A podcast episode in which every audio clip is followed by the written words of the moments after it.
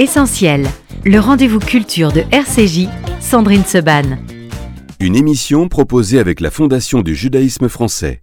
01 53 59 47 47.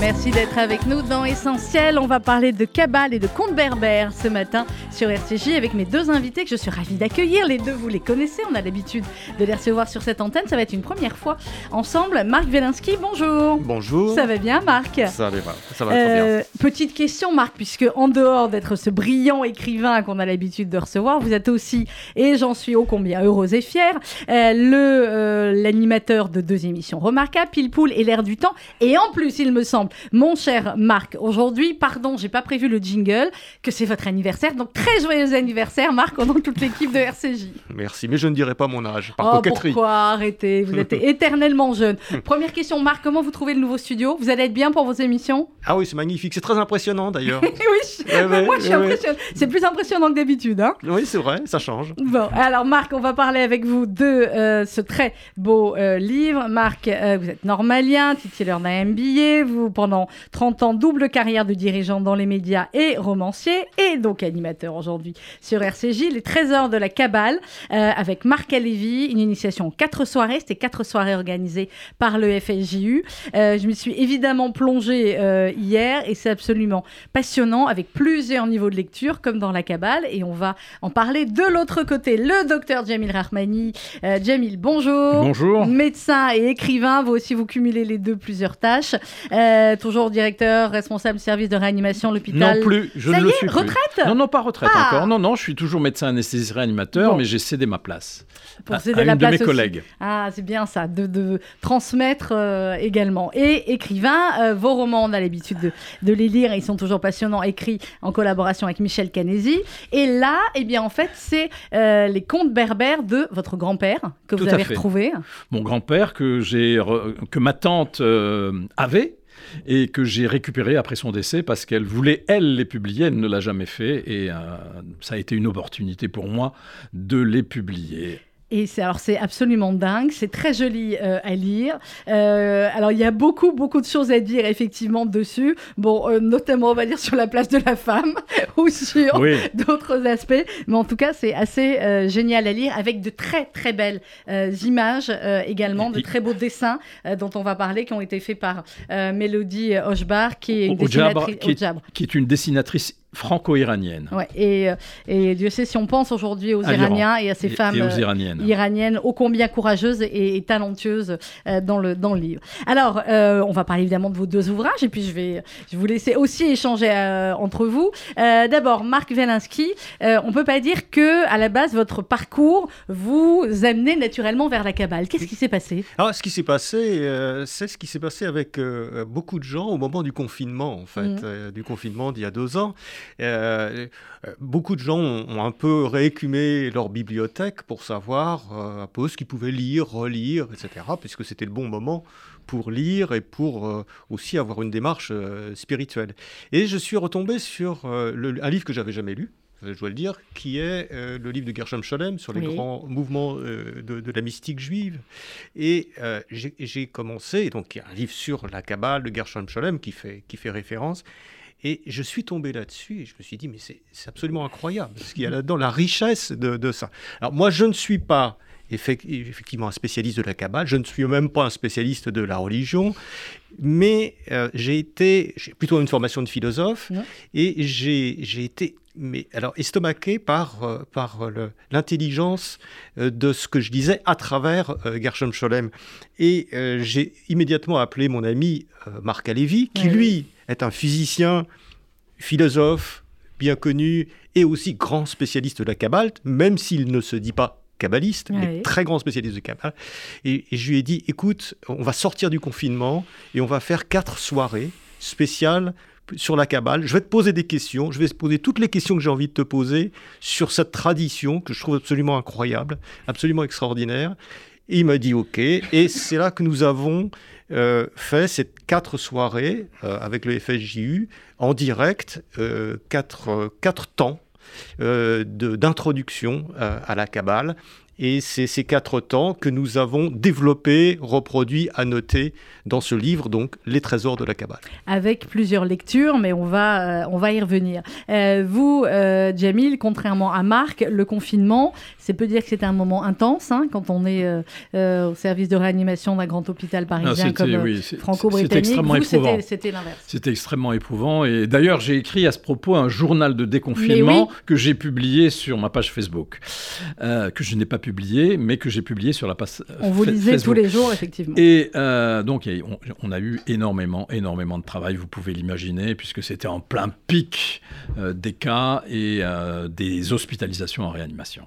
Et vous, à quel moment? Alors en fait, euh, est-ce que ces contes berbères correspondent aussi à un moment comme ça qu'on a tous vécu après le, confinement, après le Covid, de se dire on va replonger ou faire des choses qu'on avait peut-être eu envie de faire il y a longtemps et qu'on n'a jamais fait? Bah, Écoutez, bah, pendant le confinement, on, on, rêvait tous de s'échapper, on rêvait tous de merveilleux, de vacances, de bord de mer. Et c'est vrai que après le confinement, euh, ces contes apportent une bouffée, une bouffée de vie et, d'oxygène. Et ils étaient, ils étaient, comme je l'ai dit tout à l'heure, ma tante les, avait gardés euh, dans, sa, dans sa bibliothèque et j'ai pu les, les exhumer après le confinement. Alors, ce qui est très intéressant aussi, euh, Jamil, il y a euh, une préface euh, également où vous expliquez, ou la personne qui a fait la préface explique aussi que votre père, votre grand-père, pardon, avait, je suis en train de rechercher la passe exacte, une éducation à la fois française et coranique. Tout à fait. Tout à fait.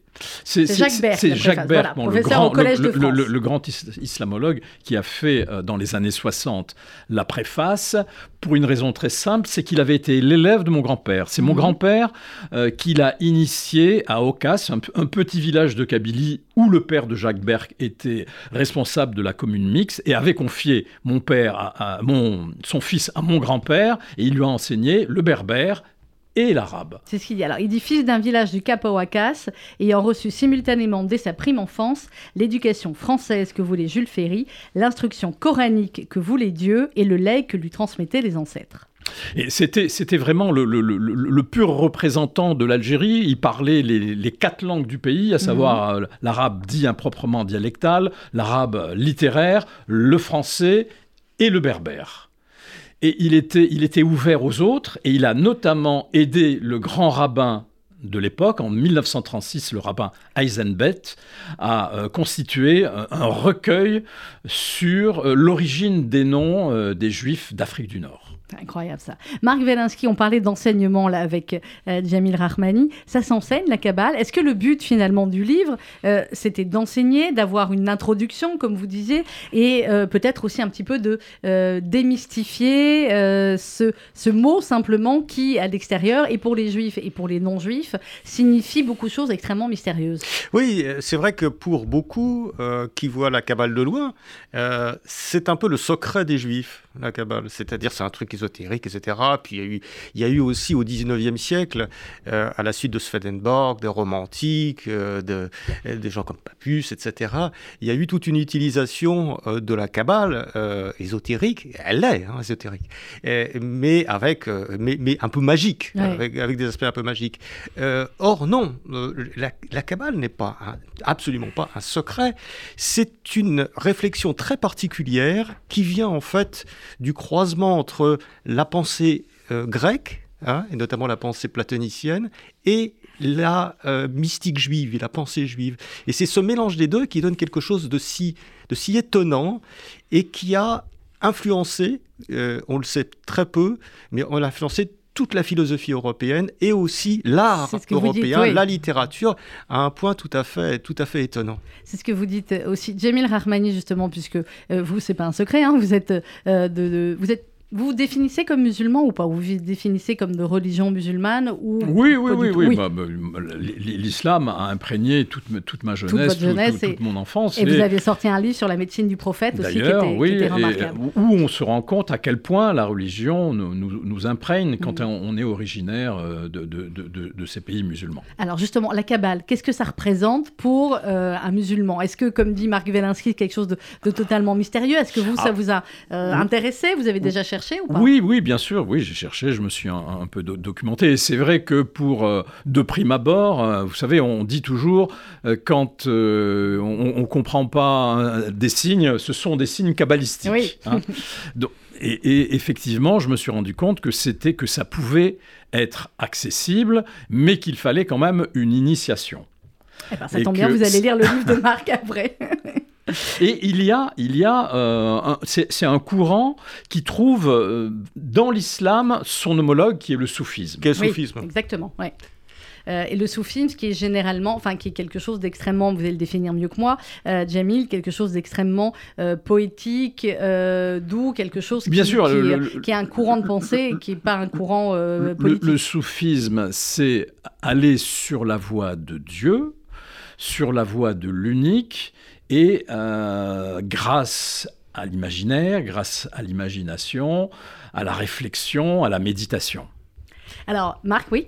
Oui, elle- elle- je, je dirais que dans, dans toutes les religions, ça, euh, on l'explique un peu dans, dans ce livre, hein, euh, euh, Les trésors de la Kabbale, dans toutes les religions, il y a la, re- la religion, l'aspect, euh, je dirais, traditionnel, Mhm. les lois, euh, la, la- la façon de se comporter, le rituel, Mhm. et puis il y a l'aspect ésotérique, qui est souvent en, un petit peu en opposition, un petit peu polémique, parfois, les, les, euh, euh, parfois euh, très en opposition. Mhm. Ça existe dans la religion catholique, avec toute la mystique rénane, etc., qui a été en but avec la papauté et autres. Ça existe avec euh, la, la- la- dans la tradition euh, musulmane. Mhm.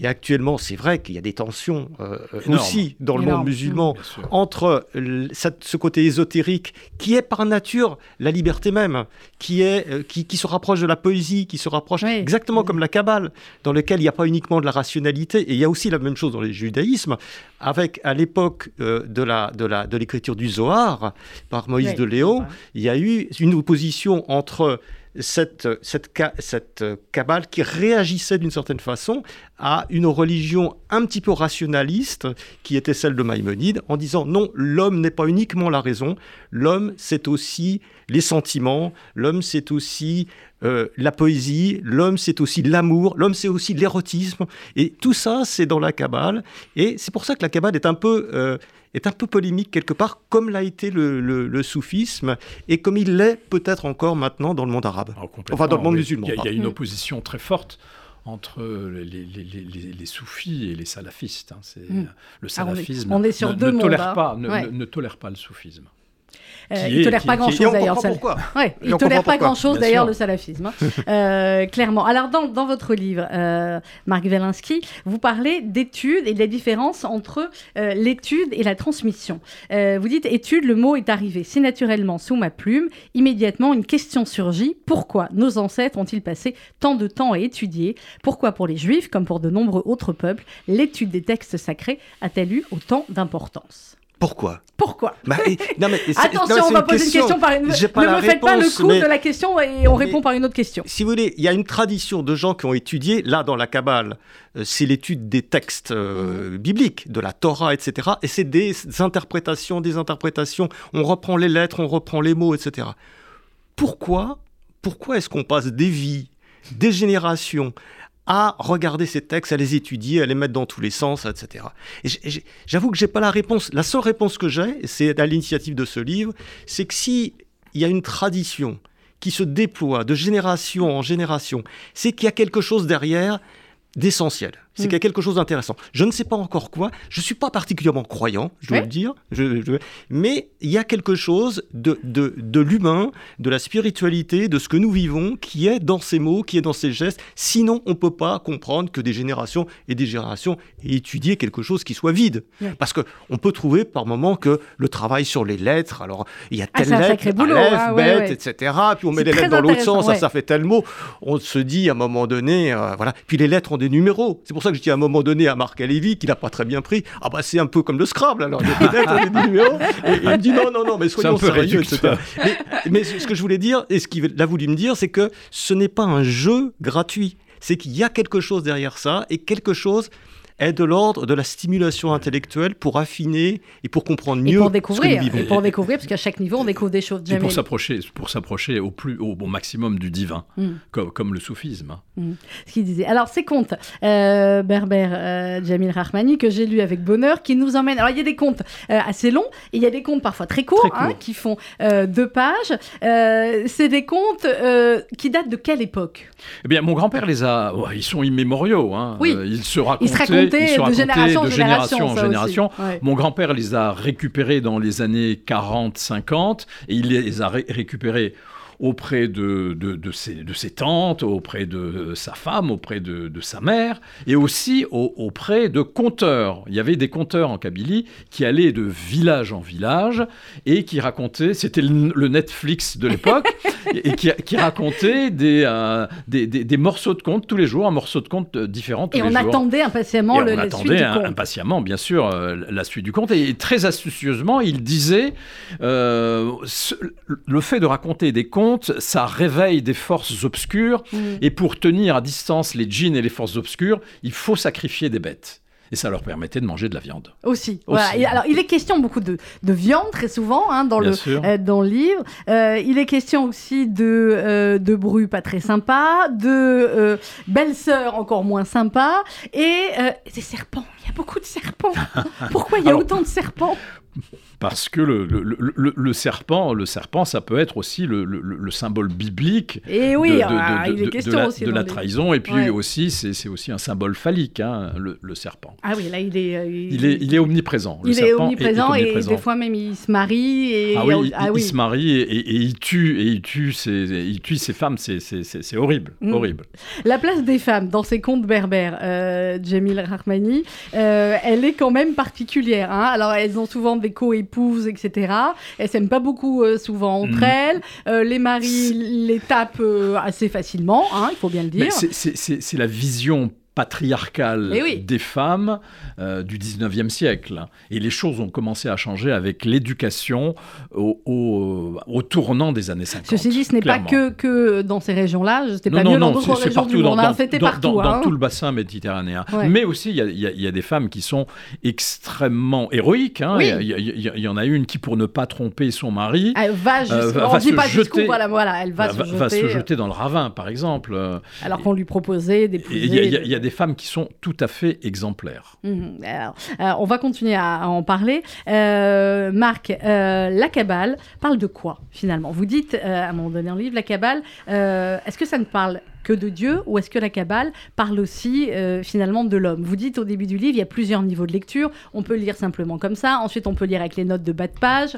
Euh, Moi, pour la première lecture, je l'ai lu comme ça. Maintenant, je pense que je vais le relire après avec les notes de bas de page. Et je pense que c'est peut-être comme ça qu'il faut faire, avoir réellement lire trois ou quatre fois. Mais finalement, la Kabbale, ça parle de quoi? Oui, effectivement, on a voulu faire quelque chose de, de pédagogique, c'est-à-dire qu'il y a une lecture en quatre soirées, c'est-à-dire qu'on on prend On quatre, soirées, dans les quatre quatre, soirées de lecture, on prend les quatre soirées et vous avez quatre thématiques. Le premier, c'est une introduction, la deuxième, c'est sur l'histoire de la Kabbale, le troisième, c'est sur, sur la, la- la- Enfin, la quatrième, c'est sur la cosmologie, Mhm. et le troisième, c'est sur les, les séphirotes, c'est-à-dire sur l'arbre de vie. Voilà. Donc, on a fait une introduction comme ça euh, sur, sur la Kabbale. Et puis, Évidemment, c'est compliqué, c'est des textes qui sont, qui, sont, qui sont pas simples. Et le premier de lecture, le niveau de lecture est assez simple. Et puis après, euh, on a voulu mettre des notes, etc., pour ceux qui veulent approfondir. Euh, voilà. Euh, la Kabbale parle de quoi? Je, je, je serais bien. Ah, je, Au je bout sais de pas. de je vous sais voyez pas. euh, je- je- vraiment, je, je sais pas vraiment de quoi elle parle. Je sais, elle parle à partir des textes bibliques. C'est-à-dire Ouais. qu'elle s'inspire.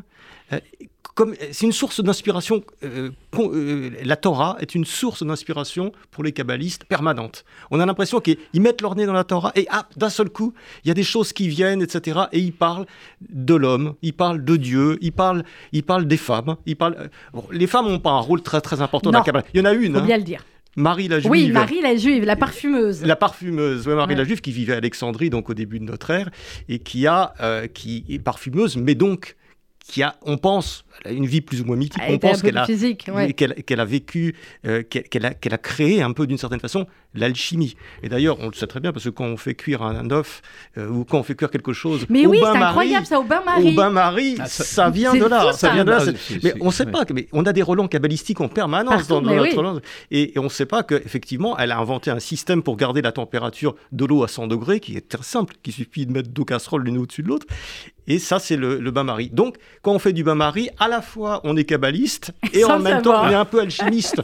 Parce que c'est vrai que tout ça se mélange. L'alchimie, la kabbale, tout ça, c'est fait partie des, des- des choses. Mais, Et donc le chocolat au bain-marie. Voilà. Aussi, clairement. En fait, on Euh, pourrait dire que, que la Kabbale, c'est un torrent qui est issu de la Torah. C'est exactement. Très joli, Voilà, c'est- tout à fait ça. Et, et- et- et vous employez à, à juste terme le mot torrent parce qu'il y a une fluidité. C'est-à-dire que la Kabbale euh, ne fixe pas les concepts.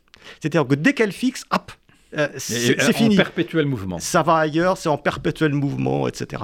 Et vous avez immédiatement, on voit toutes les sources de la Kabbale dans la philosophie occidentale, notamment dans Henri Bergson, Oui. qui est euh, une philosophie aussi du temps, de la fluidité, etc. en permanence, contre le rationalisme. Enfin, c'est c'est quand même assez extraordinaire de voir comment ces, ces espèces d'opposition entre ce qu'il y a de, de plus chatoyant dans l'homme et ce qui est de plus rationnel se retrouvent un peu partout, dans toutes les religions et aussi à toutes les époques.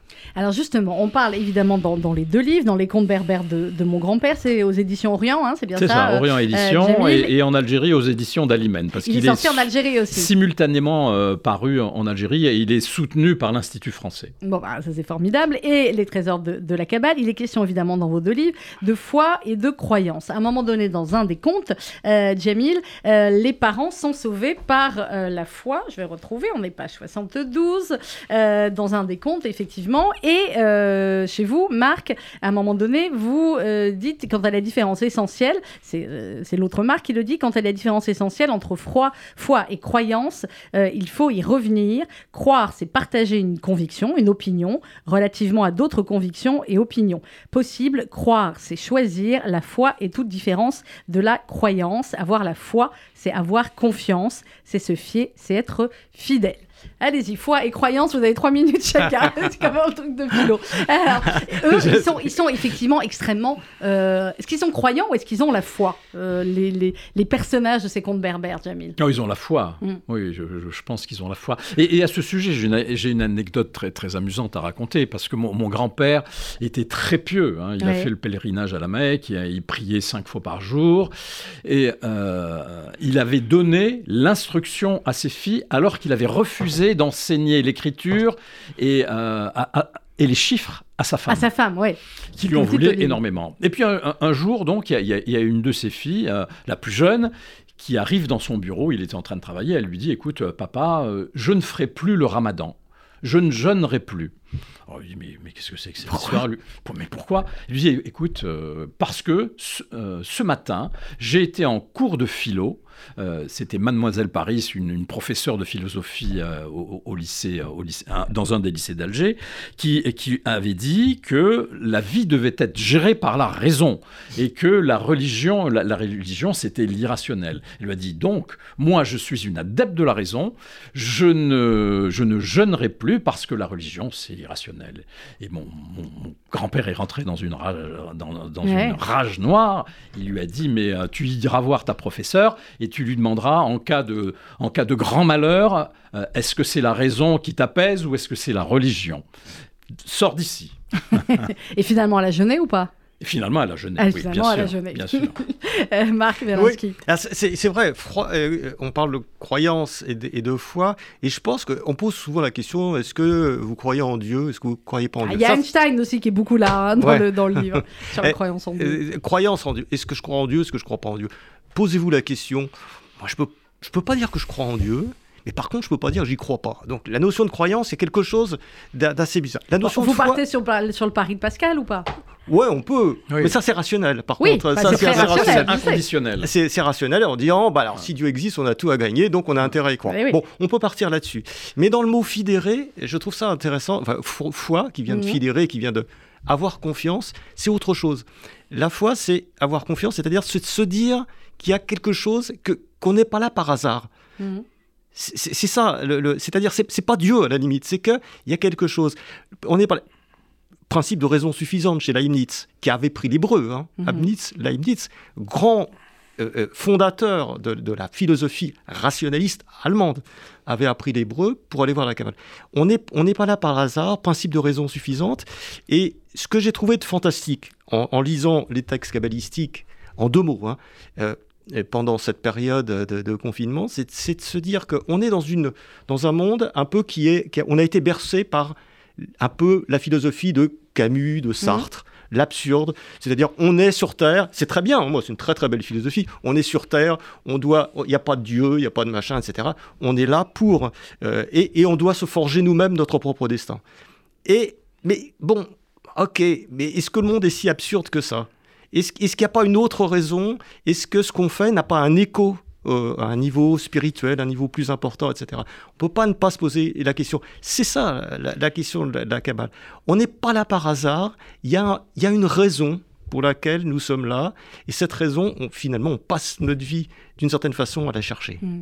Et je voulais vous faire réagir, faire réagir l'écrivain, le penseur, mais aussi le médecin, parce que sur ces questions, effectivement, d'être là par hasard, encore plus, j'ai envie de dire, en, service de réanimation, en réanimateur anesthésiste, vous êtes confronté tous les jours à la vie, à la mort, à ce, passage euh, particulier. Est-ce que euh, il y, a des- réflexions comme ça, parfois, de patients qui vous disent, euh, peut-être dans leur dernier moment, est-ce que je suis là par hasard? Est-ce est-ce qu'il y a ce dialogue-là ou pas? Ces réflexions Malheureusement, ma- ma- malheureusement, ils sont tellement mal qu'ils ne peuvent Ouais, pas quand ils dialoguer. sont en réa chez vous, c'est- réanimation, ouais. non, Ouais. ça, ça n'est pas possible. Avec les familles, Mais, peut-être mais, mais c'est vrai que la foi Mm. aide au passage de la vie à la mort, clairement.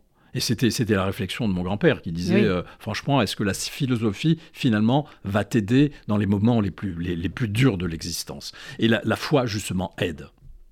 Alors, dans, euh, dans le livre, euh, Marc Wielinski, il y a aussi tout un moment sur euh, l'esprit et les mots et les idées. Il dit que l'idée centrale, alors il y a Isaac l'aveugle, dont on ne sait pas s'il était aveugle ou pas, il y, a des, il y a des expressions comme ça, il y a des noms de gens. Vous dites le principe fondamental de la Kabbale n'est pas le logos au sens grec, donc la raison, comme chez Maïmonide, qui est son contemporain, mais le langage lui-même. C'est très surprenant et très moderne à la fois. Lorsque Dieu engendre le monde, lors de la Genèse, il émet une idée qui peu à peu va se concrétiser, prendre forme, se construire, s'accomplir symboliquement en six jours pour atteindre son parfait accomplissement, le septième jour qui est le Shabbat. Mais puisque ce sont les mots qui engendrent les idées, il faut croire que les mots constituent les outils premiers de tout engendrement, y compris celui de l'univers et du monde. Alors sur les mots, puisque ici sur RCJ, vous le savez mieux que quiconque, Marc, avec votre émission Pile Poule, on, on, voilà, on réfléchit, on disserte, on fait avancer les, les mots, le langage, les idées, euh, sur cette, cette idée qu'effectivement les mots engendrent les idées Ouais. et que les mots sont à la base de tout. Alors, Donc les loin. lettres aussi. Euh, dans- dans la Kabbale, les mots engendrent les idées, bien sûr, mais les mots engendrent le monde. Mais oui, C'est ça, c'est-à-dire qu'ils ont repris un peu au pied de la lettre euh, cette expression du verbe. Euh, et, et- et Dieu dit, il parle et il crée le monde.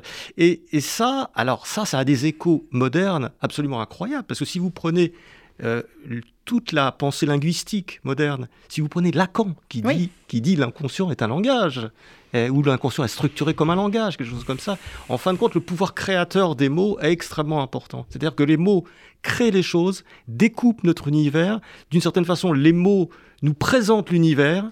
Et en même temps, nous, nous, ils ne nous le dévoilent pas parce que dès qu'ils sont dits, les mots, eh ben, l'univers a, a évolué. Oui, Donc il faut trouver d'autres mots en permanence. ouais. Il faut trouver d'autres choses, il faut trouver d'autres mots. Donc ce, ce rapport entre les mots et les choses, euh, euh, ça c'est vraiment, c'est vraiment central absolument dans la Kabbale. Et c'est quelque chose qu'on qu'on expérimente tous les jours. Euh, et voilà. Parfois il y a des mots qui sont dévoyés, c'est-à-dire il y a des mots qu'on ne peut plus employer parce qu'ils sont chargés historiquement. Il faut les mettre de côté et il faut s'apercevoir que, euh, le, que, que, que, bah voilà, euh, il faut parler d'autre chose. Et souvent, très souvent, euh, on, on loupe, euh, je dirais, la, compréhension du monde parce qu'on veut l'enfermer dans des mots qui sont des mots un petit peu anciens, qui sont plus les mots qui disent le monde maintenant. Jamil Rahmani, dans les mots, puisque là, c'est contes berbères, c'est évidemment des, traditions euh, orales. Euh, les mots, est-ce qu'ils se racontaient de, de la même manière? Et est-ce que finalement, parce que quand on les lit, on se dit, c'est peut-être plus parfois des contes pour adultes que pour enfants, finalement? Ah non, On a, on a oui, l'imaginaire des contes pour les enfants, euh, C'était des contes pour tout le monde, Mm. mais euh, ils avaient une vertu éducative, c'est-à-dire que on, on montrait la duplicité des êtres, la duplicité des animaux, euh, les, les dangers de l'existence, le- les dangers du monde. Il, faut se rappeler qu'au 19e siècle, la Kabylie, et même au début du 20e siècle, la Kabylie était, il y avait des animaux sauvages Ouais. qui rôdaient autour des maisons. Il y avait des lions, il y avait des lions, il y avait des panthères, il y avait des ogres, il y avait des esprits. Euh, les, les- les êtres étaient extrêmement démunis euh, vis-à-vis euh, des forces de, de la nature. Et ma grand-mère disait, par exemple, il ne faut surtout pas sortir à la nuit tombée, il ne faut surtout pas longer des plans d'eau, de- de- d'eau morte, des étangs, parce que des génies rôdent autour. Et une de mes cousines, d'ailleurs, est devenue folle parce qu'elle a, elle a transgressé, elle est sortie en pleine nuit dehors. Mm. Et, et- et donc, alors ces contes étaient racontés, bien sûr, mais ils étaient adaptés par les conteurs. hein. Oui, chacun avait sa version après, chacun avait sa version, chacun avait sa propre poésie, Mhm. mais le, le- le corpus même du conte est resté identique depuis des siècles et des siècles. Et, et on retrouve ces contes dans tout le bassin méditerranéen. J'étais extrêmement étonné euh, de, de voir qu'en Catalogne, il y avait une, une légende qui était identique à celle euh, du, de la Kabylie, la, la- légende de San Jordi, euh, qui délivre un village en tuant un dragon. Et euh, dans un des contes, des contes berbères de mon grand-père, il y a quelqu'un, un, prince, qui délivre un village d'une hydre à sept têtes.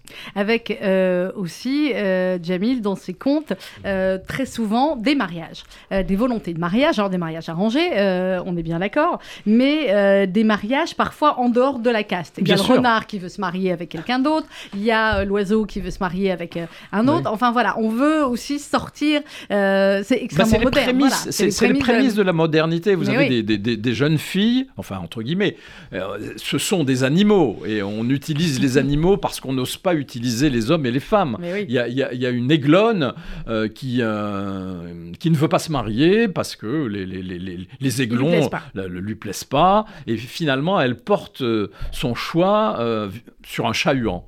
Et le, le père est complètement. quoi, Et ça se fait pas. ça ne se fait pas, ça ne se fait pas. Ah oui, mais il faut changer les règles, dit-elle. De même, il y a un renardeau qui veut épouser la fille du lion. Et ses parents lui disent Mais enfin, c'est pas possible, tu ne peux pas faire ça. Mais non, il faut changer les lois. Alors, oh, vous verrez, hein, vous lirez les contes et vous verrez si effectivement ils arrivent à, changer les lois. Alors, euh, Marc Wielinski, au fur et à mesure des, des soirées, effectivement, euh, des quatre soirées dans, dans ce livre, on avance. On ne peut pas tout révéler parce que vous allez lire le livre, bien évidemment.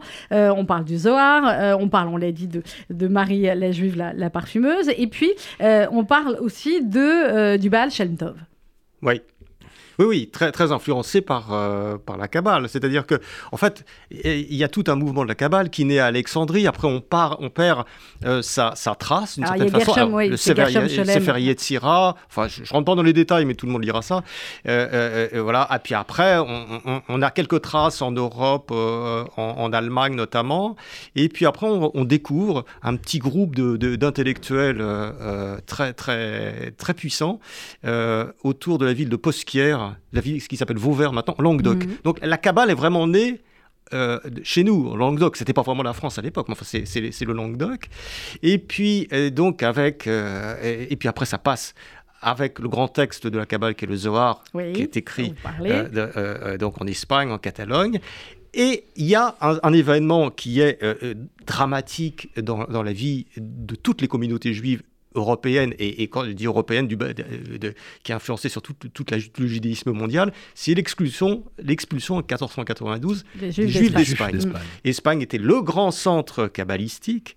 Et, et alors, ça a été dramatique pour eux, mais alors, pour la Kabbale, ça a été une opportunité fantastique. Oui, parce, parce que, les coup, ils sont kabbalistes partis sont partis. partout. Aux quatre coins Euh, du monde. évidemment, beaucoup, beaucoup sont partis euh, dans, en, en Afrique du Nord, beaucoup en Italie. Euh, beaucoup euh, sont retournés en guerre sainte, en, en- en En guerre Terre sainte, sainte. en terre sainte, Mm. ce qui a donné, euh, ce qui a donné le, le- le kabbalisme, l'Ouria, etc., autour de Sfad, etc. Et en Et puis il y a Turquie. ceux qui ont été en Europe de l'Est. Et aussi. ceux qui ont Ouais. été effectivement en, en- en Europe de l'Est et qui, ont, qui sont ressortis euh, sous la forme du racidisme. Du racidisme, euh, euh, euh, puisque d'une certaine façon, qu'est-ce que c'est que le racidisme?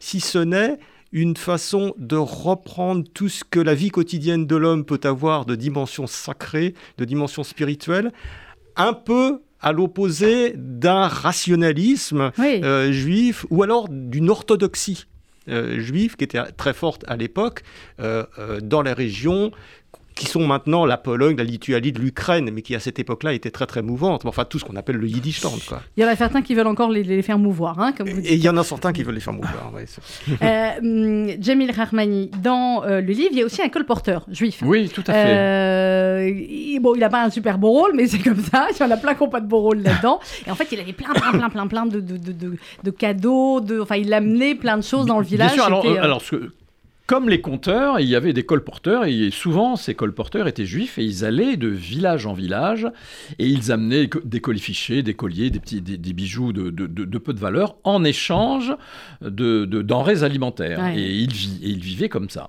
Ils avaient un, un âne qui était chargé de, plein de choses, c'était une épicerie ambulante, et ils allaient en Kabylie de village en village.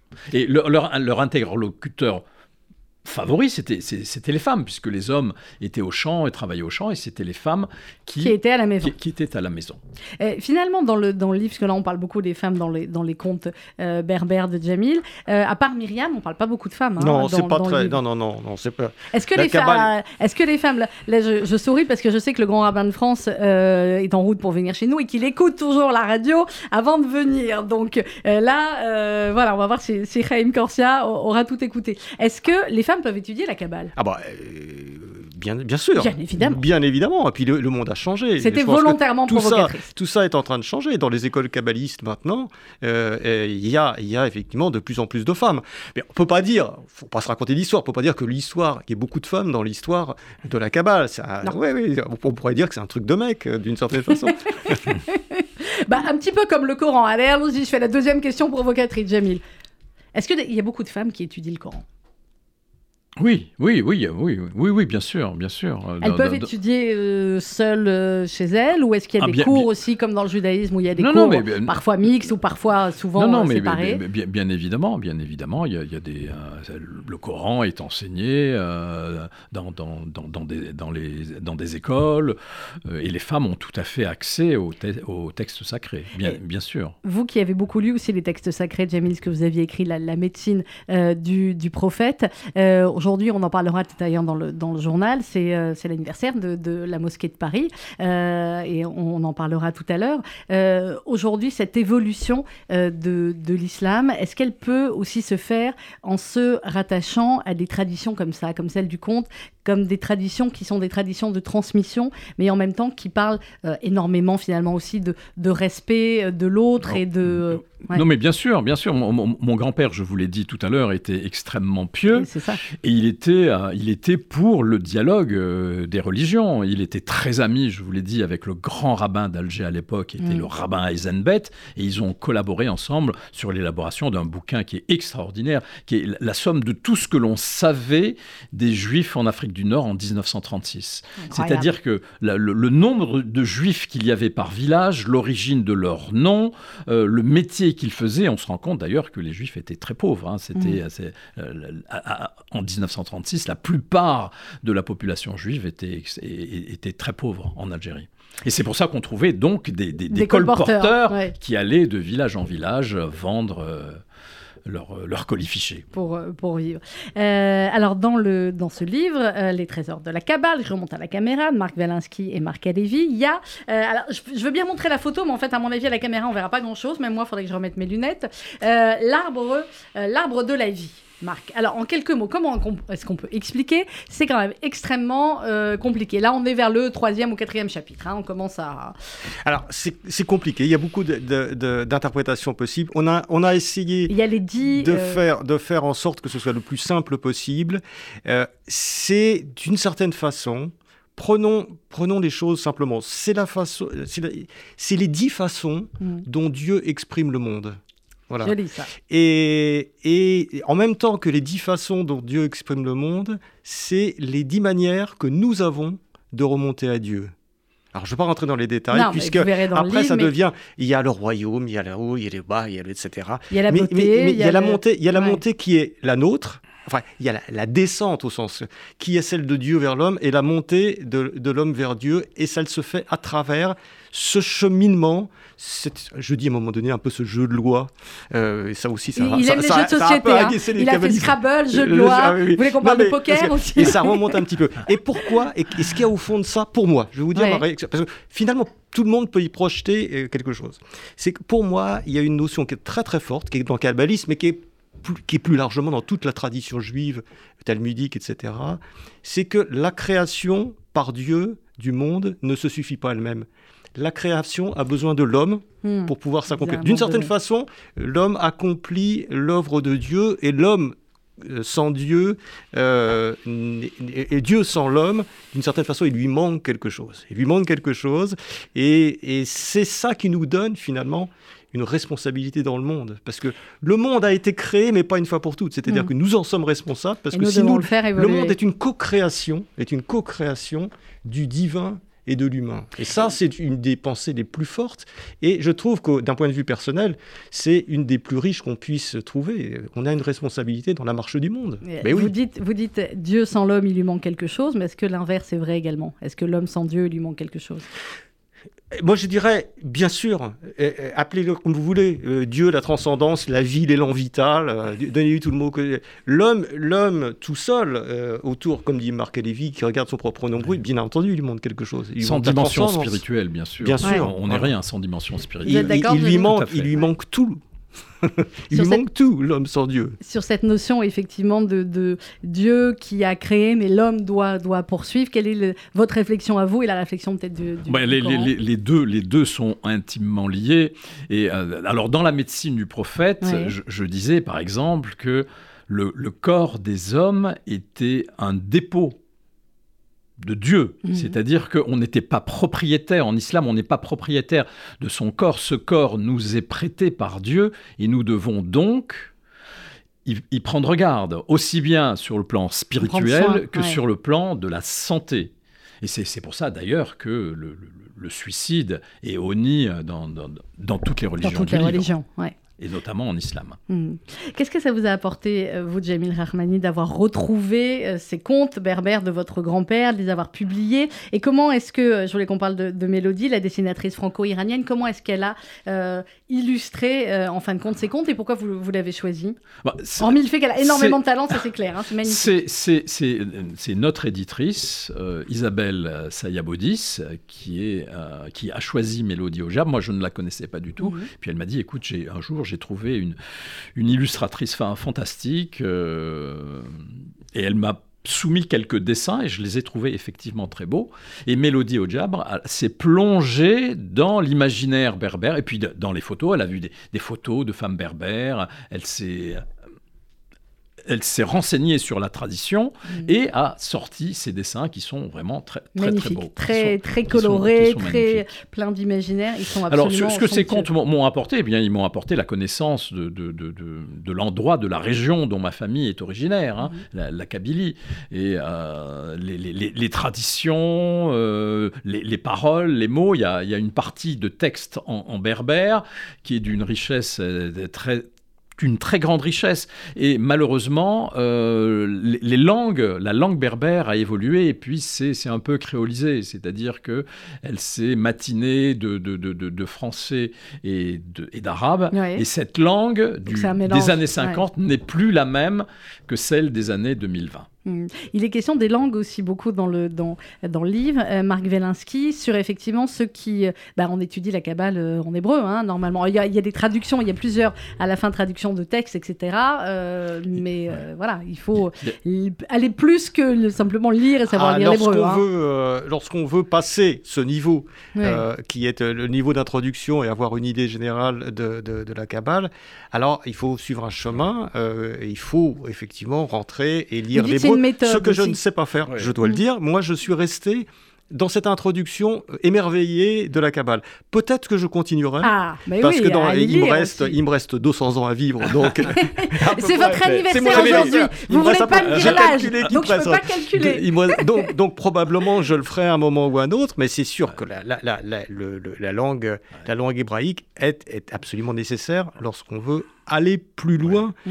euh, dans, ce, dans ce travail. Alors, et puis après, c'est c'est toute une vie, je dirais, c'est une, une, une série de pas vies. juste quelques Mais je voudrais heures quand même dire madame. une petite chose aussi, c'est que- et ça, euh, euh, nous, c'est c'est dans notre quatrième soirée sur la cabane. Mhm. Ce qui est fascinant aussi, c'est comment la physique contemporaine, et j'ai travaillé avec Marc Lévy, qui est un Mhm. philosophe, est un physicien, qui a travaillé avec euh, le prix Nobel euh, Ilya Prigogine sur, euh, sur ses recherches, et notamment son livre qui s'appelle, c'est pas par hasard, La Nouvelle Alliance. Mm. Sur- Comment Et on s'est posé la question, et Marc Lévy est, est- est depuis toujours fasciné par le fait comment est-ce que les kabbalistes ont eu les intuitions qu'ils ont pu avoir dans la réflexion sur, sur le monde, qui rejoignent euh, la, la- les, les- les intuitions de la physique de la complexité actuellement. Ah, Alors, Dieu ou alors C'est la quatrième soirée de notre livre. C'est la plus complexe. C'est pas la plus simple. Non, je suis d'accord. Je- voilà, c'est pas la plus simple, mais euh, comme je dis, on peut lire les choses Oui, et oui. On, on en retire toujours quelque chose à un certain niveau. Même clair. si on comprend pas dans le détail, moi-même, je suis pas un physicien, euh, absolu- mais on, on sort quelque chose et quand même c'est fascinant de voir les intuitions qu'ont pu avoir euh, ces gens-là. D'où ça vient? D'où ça vient? Ah bah ça après on ça revient, vient? Ils n'avaient pas de télescope, ils question. connaissaient pas le hein, calcul infinitésimal, ils connaissaient, ils connaissaient, ils connaissaient absolument rien. D'où viennent ces intuitions? J'en sais rien, je Eh n'ai ben, pas la réponse. Bon, alors, euh, si on avait toutes les réponses en même temps, on va... Et alors, Jamie, il y a un truc très sympa aussi à la fin du livre, c'est les interprétations, les présages de certains signes physiques ou extérieurs. Et j'ai beaucoup ri parce qu'il y a certains, effectivement, de, de ces présages ou de ces superstitions euh, bah, qui nous sont communes, hein, puisque euh, clairement, l'histoire de la main, voilà. Quand on a la main gauche qui se gratte ou la main droite, vous connaissez ça, Marc, même si vous du côté Ashkenaz, c'est pas grave. Et ben, euh, quand c'est la main gauche, on doit recevoir de l'argent, et quand c'est la main droite, on, doit en donner, ou l'inverse, Ou l'inverse, oui, oui, Voilà. oui, oui. Bah, de toute façon, c'est un fond commun euh, Ah bah oui. euh, à- au, au peuple juif et au, au- peuple mu- et puis à ceux qui ont vécu hein, en c'est- Algérie ou dans, les, ceux dans qui, la sont- région là. qui ont vécu en Algérie, des- des- aux, aux- aux gens qui... euh, aux- pardon. Aux, aux musulmans comme aux juifs, tout à fait. Mm. Et avec, alors il y a la cruche d'eau aussi. Quand une cruche d'eau se renverse, on dit c'est du bien qui se répand. L'eau c'est la sécurité. Voilà. Généralement on dit nous c'est l'eau c'est l'argent. Oui. Quand il y a plein d'eau, c'est la sécurité. Mais d'ailleurs, d'ailleurs, nous, drôle. nous, quand quelqu'un part en voyage, on, on jette sur la route. non, de- vous jetez l'eau vous Bah, aussi. bah, bien sûr. mais nous aussi. Mais oui, oui. Ah, mais je tout à savais fait. pas que mais si, ça si, aussi. Mais bien sûr. on- Marc, on- vous faites pas ça chez vous. Non. Il nous regarde non, avec non, une tête. non, non, non, c'est euh, non, c'est- Ah, l'Afrique on du ne Nord. peut pas, c'est du l'Afrique du Nord. hein. Alors je pensais que c'était que juif l'eau. Ah euh, non, non, l'eau pas pour du le tout. voyage. Non, ah bah non, je suis non, ravie, non, non, non, non, pas du tout, pas du tout. On Ouais. jette de l'eau. euh, moi, quand je partais en voyage, eh ben, ma mère jetait de l'eau Ah, euh, sur la route quand je prenais. mais nous aussi. quand- et quand même je- nous on peut pas. Quand je prenais la voiture, et c'était pour que je revienne Exactement comme l'eau en partant et en bonne santé. Voilà. Et ben exactement. Et en bonne santé, on, on- on va terminer là-dessus. Marc aura appris quelque chose avec nous, mais de beaucoup plus traditionnel. Merci beaucoup à tous les deux. Jamil Rahmani, Les Contes berbères de mon grand-père. C'est aux éditions Orient et c'est absolument magnifique. Il y a un prochain livre avec Michel Canesi. Oui, oui, dans quelques mois. oui. Ah, très bien. Bah, vous reviendrez nous en parler. Marc Wielinski avec euh, Marc Alévi. Préface, je, je ne l'avais pas dit, de Frédéric Lenoir. Les trésors de la Kabbale. C'est aux éditions d'Hervy et c'est absolument euh, passionnant. Euh, Marc, on vous retrouve alors vendredi pour la deuxième de l'ère du temps. La Ouais. première a déjà fait beaucoup, beaucoup de bruit. Euh, clairement, dimanche pour Pile Poule aussi. Bon, vous- on va vous voir tous les jours quasiment sur RCJ. Ouais, ouais, pour l'heure du temps, vendredi. Ça, c'est une émission de décryptage de l'actualité, l'actualité chaude, mais sur laquelle on essaye de prendre de la distance. On parlera de l'Iran, de ce qui se passe en Iran, et aussi de la situation en France avec des chroniqueurs, et ça risque d'être Voilà, c'est c'est des chaud. chroniqueurs assez. euh, voilà, mais en même temps, c'est leur but. hein. Euh, clairement. Merci beaucoup, Marc, et encore une fois, bon anniversaire de la part de toute l'équipe. Merci beaucoup, euh. Jamil Rahmani. On se quitte avec celui euh, qui va être le parrain, on vous l'a annoncé cette année, de la grande campagne de la Tzedaka. Euh, c'est Patrick Bruel.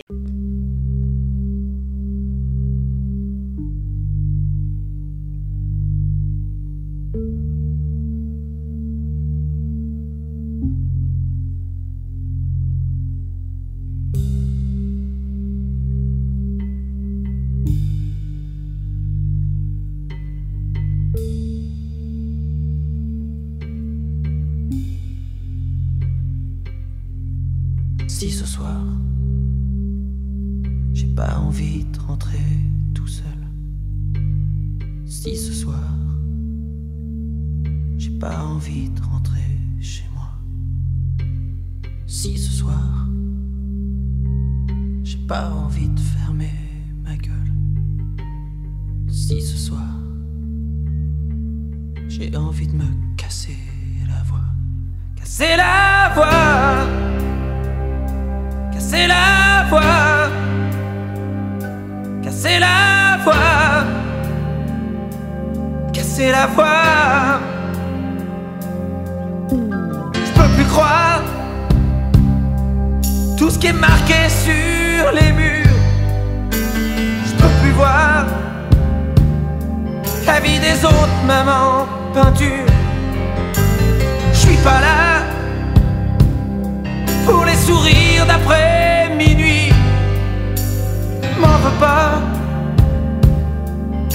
Si ce soir j'ai envie casser la voix, casser la voix. Casser la voix, casser la voix. Les amis qui s'en vont et les autres qui restent, se faire prendre pour un con par des gens qu'on déteste.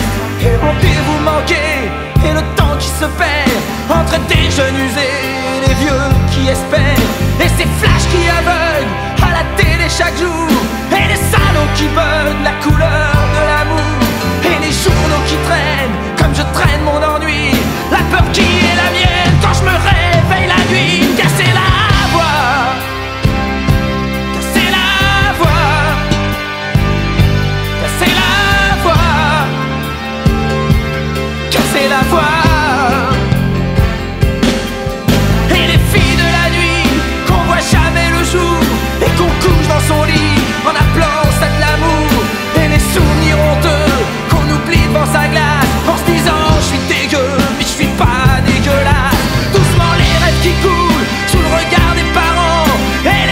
Qui roulent